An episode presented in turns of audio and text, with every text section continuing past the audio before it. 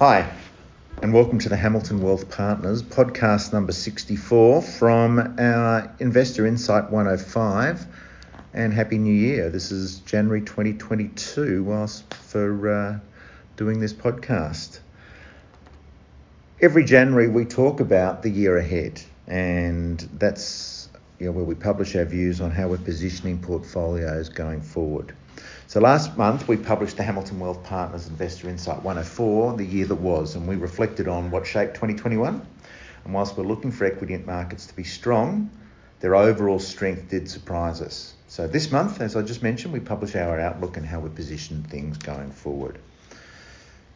At the start of 2021, we believed the key theme would be the year where we would see the world back bounce back economically from the global pandemic. It, provi- it definitely proved to be the case, and we saw surging GDP, and that underpinned equity markets in particular. To put this GDP growth in perspective, the IMF measured contraction during 2020 of negative 4.9%, and they're projecting growth in 2021 at 6%. And as we go forward into 2022, at 4.9%, and that's above trend. And I think that's important to just remember that. We also think 2022, though, will be the year where investment portfolios will see the benefits of asset allocation and diversification. When we look back at the end of 2022, we believe investors will be pleased they've exposed they've been exposed to risk-based assets, but we also think it's going to be a pretty bumpy ride.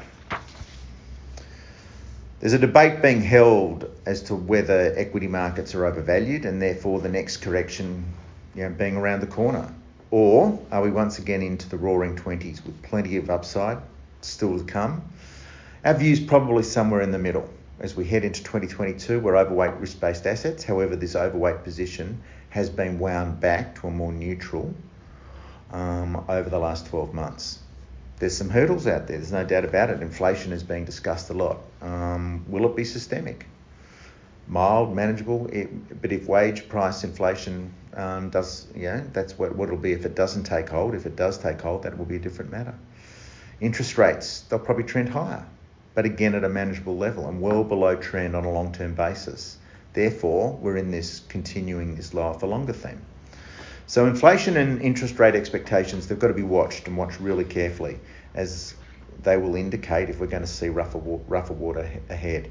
At the same time, the headline watchers will be taking risk off the table at the slightest move, which is why we're going to expect this volatility and this, this bumpy ride. There's also a lot of cash on the sidelines um, looking for home. This TINA, there is no alternative, is real. There's, you know, JP Morgan have said 2.7 trillion of dry powder on the sidelines for private equity and venture capital alone. Asset price appreciation and strong economic activity, they're going to ensure that this cash is going to find its way to risk based assets, especially, especially those that are liquid. And I think that's going to be a big theme as well. But this isn't a fundamental reason to support equities. So, Heuristic Investment Systems, who are our asset allocation consultant, uh, they look at eight criteria to assess equity drawdown risk. And at this stage, only one suggests a heightened risk of drawdown, namely valuation. So, the eight criteria they look at are the US yield curve, the US unemployment rate, the US merger and acquisition transactions value as a ratio of US nominal GDP, the US real GDP output gap, the gap between the real Fed funds rate and the US neutral Fed funds, valuations, which as I mentioned is the one which is elevated, US real wages growth, and change in the US Fed funds rate. So, based on fundamentals, equities are therefore fully priced but not overstretched. The challenge when we look at asset allocation now is whether we've reached the peak in markets yet. Um, look, there's we don't think so, but there's a degree of complacency definitely crept in, and our key message is going to be be prepared for volatility. I'm going to hand over to John Green, who's going to talk about fixed income and currency. Thanks, Will. Um, well, 2021 was a pretty bumpy year for fixed income, and 2022 is likely to be the same. Um, we're Entering 2022 underweight, both domestic and international fixed income exposure, but neutral towards investment grade credit and uh, credit overall. We'll definitely see central banks tightening next year. All central banks except China have signalled that there will be higher rates to come next year. The timing and size of these rate rises will differ between countries, and the markets will continue to second guess central bank moves. Capital Economics notes that the pace of tightening will likely be slower than markets currently anticipate, although not in the US. Volatility is assured. Yield curves have flattened towards year end as the market has priced in higher short term interest rates, but the market may well have priced in a faster pace of tightening than is warranted, particularly if growth stalls due to the spread of COVID variants. While nominal inflation will fall, core inflation will remain stubbornly high. 10 year US Treasury bonds are ending 2021 at around 1.4%, and 10 year Australian Treasury bonds are ending 2021 at around 1.6%. These rates appear too low given the outlook for next year and so expect to see these yields at or above 2% in 2022. There'll be great opportunities for fixed income traders, but for long term investors, caution is warranted in the fixed income market. It won't provide the defensive characteristics that many investors are growing to expect. Floating rate bonds and or short duration fixed rate bonds will continue to be preferred. Uh, with respect to currency, our listeners and readers will um, know that we're never comfortable forecasting a level for the Aussie dollar as no one calls it correctly but we are prepared to give a direction. While it trended lower during the second half of this year, having peaked at 80 cents earlier in the year, we do see the Aussie trending higher during 2022. We're closing 2021 at around 71 cents, and fair value is somewhere around about um, 72, 73 cents. Uh, we do think commodity prices will remain firm through 2022, and this will provide support notwithstanding that short-term interest rate differentials may favour the US dollar as they raise interest rates sooner and faster than Australia. We've been 50% hedged for all client global equity allocations for the last year or two and will remain that way next year. Uh, Kane, equities. Um, yes, John, equities. So we uh, we continue to advocate equities over fixed income when it comes to considering the potential returns available from investing across asset classes. Uh, earnings will improve over 2022, although similar to what Will mentioned with respect to growth, it'll be at a slower rate than what we experienced in 2021. So the easy gains out of COVID, they're well and truly behind us. Domestically, we see a dividend yield less the bond rate of just under 2% before franking uh, franking credits. That is, the, these numbers are historically in line and illustrate why the share market is seen as a destination for yield. Equities also offer liquidity, which is an important consideration within portfolio construction. Likewise, in the US market, where again these figures are not elevated, we see an equity risk premium of about 5.5% um, and a dividend yield less the bond rate of roughly 0%. However, the US is a low dividend market with only about 65% of companies in the S&P 500 offering a dividend yield which is in excess of the 10-year treasury bond rate. Um, market composition is key. So in Australia, we have an index where financials and materials are overrepresented and technology is underrepresented, just to name three sectors. Um, and also another point, the ASX 200, it simply doesn't reflect or represent our economy. So um, companies such as CSL, Macquarie Bank, James Hardie, Mainframe, they, just to name a few, these derive um, much, if not all, of their income uh, internationally. So in other words, they're more than just domestic companies. So we enter 2022 with a marginal positive or overweight position within developed market equities, and we're favouring those developed markets outside of the US. And this is predicated on the back of stronger earnings revisions out of Europe. Australia remains neutral, as does emerging market equities. So the biggest risk we see to this view is a policy mistake from the US Federal Reserve, that being a scenario where they um, end up being behind the curve and, and are required to tighten more aggressively than anticipated because of higher inflation at a time when the US economy is already slowing. It's not our base case scenario, but it's a risk factor we're watching closely. I'll also just quickly touch on property. So we maintain a moderate positive or overweight property allocation, which includes REITs as we enter 2022. So our conviction increased late in 2021 on the grounds um, to that similar grounds to that of equities, with REIT yields being more attractive in relative terms to real yields on offer through bonds or credit. This overweight position has been expressed primarily through domestic REITs due to their highly liquid nature.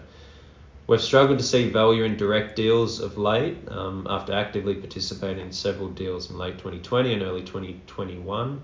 At a sub asset class level, we've reduced our allocation to industrial assets. Um, this came following a, quick realization of, of one asset in particular on the back of booming industrial valuations. We've also made uh, allocations where it's appropriate for clients to new sectors such as build to rent. Um, entry levels for property acquisitions during 2022 is going to be key to realizing value in years that follow. And although we hold an overweight or positive view to property uh, for 2022, we remain squarely focused on ensuring we pay the right price for long term direct property. So I'll hand back to you, Will, to um, touch on alternative assets. Thank you, Kane, and thank you, John. Look, Alternative assets, this is uh, an asset class or a series of asset classes really we've increased our focus on over the last few years. So allocations, um, they've been selectively increased over the last 12 months. Um, we'll do so again in 2022 for those portfolios only uh, where allocations are yet to be at a satisfactory level. And we are sort of seeing some runoff as well, so we need to be looking at you know, our, th- those um, assets which are in the harvest.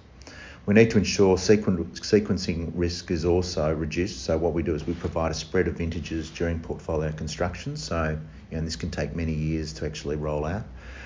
We've got, also got several investments, as I just mentioned, in the harvest stage. Um, so we, that's why we'll, we'll selectively look at new opportunities. We need to also ensure that risk within the asset class is managed. So we ensure diversification within sub asset classes as well. So we look at both assets, um, so we spread amongst assets and also that, those vintages that I mentioned just before. We believe our portfolios will continue to see strong returns though from this part of the market in 2022. Um, assets will continue to see positive re- revaluations, and that's the key thing. Alternative assets have definitely reduced volatility um, and enhanced returns over both 2020 and 2021, and we're really encouraged with what lies ahead in, in a lot of these um, asset classes uh, in 2022. There's a clear benefit in looking at diversification, including private assets in the area of property, diversified credit, private equity, and infrastructure, where this meets a client's risk profile, and I think that's really crucial. We've attempted to maximise alternative strat- strategies in client portfolios, and this has been a strong emphasis since mid 2018. Illiquidity can be an issue for some of these strategies, but provided the weighting is suitably conservative and in line with the client's risk profile and appetite, it will provide clients with attractive returns which are uncorrelated to traditional markets, which is important. Finally, as we look ahead in 2022, there are a number of commentators there and they're predicting doom and gloom for 2022. As a wealth manager, we always concentrate on fundamentals. We don't support the doom and gloom. We're actually always optimistic.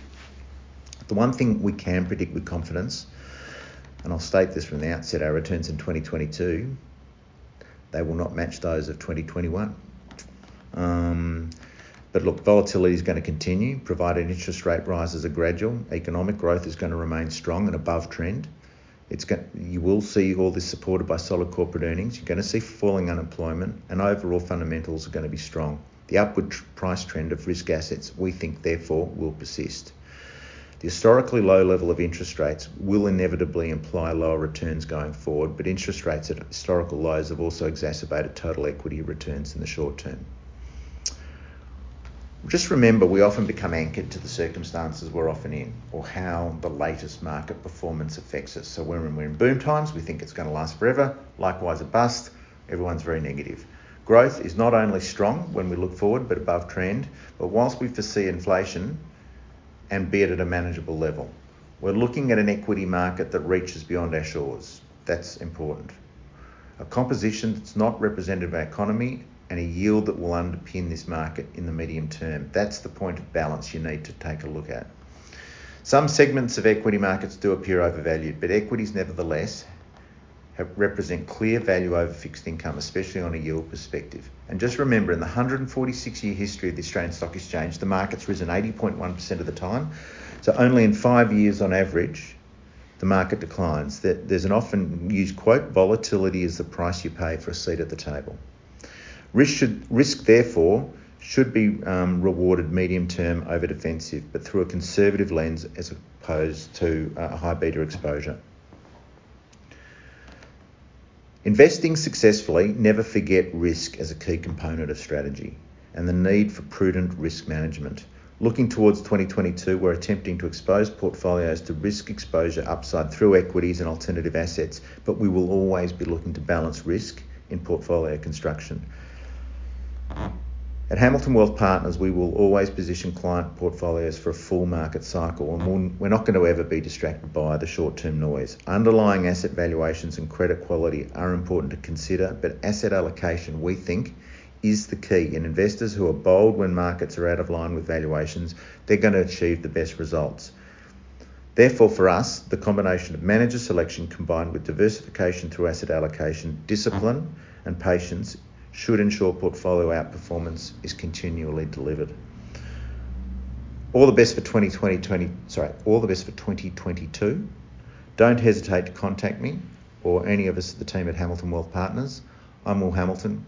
Good luck, and we look forward to speaking to you during the year. Thank you.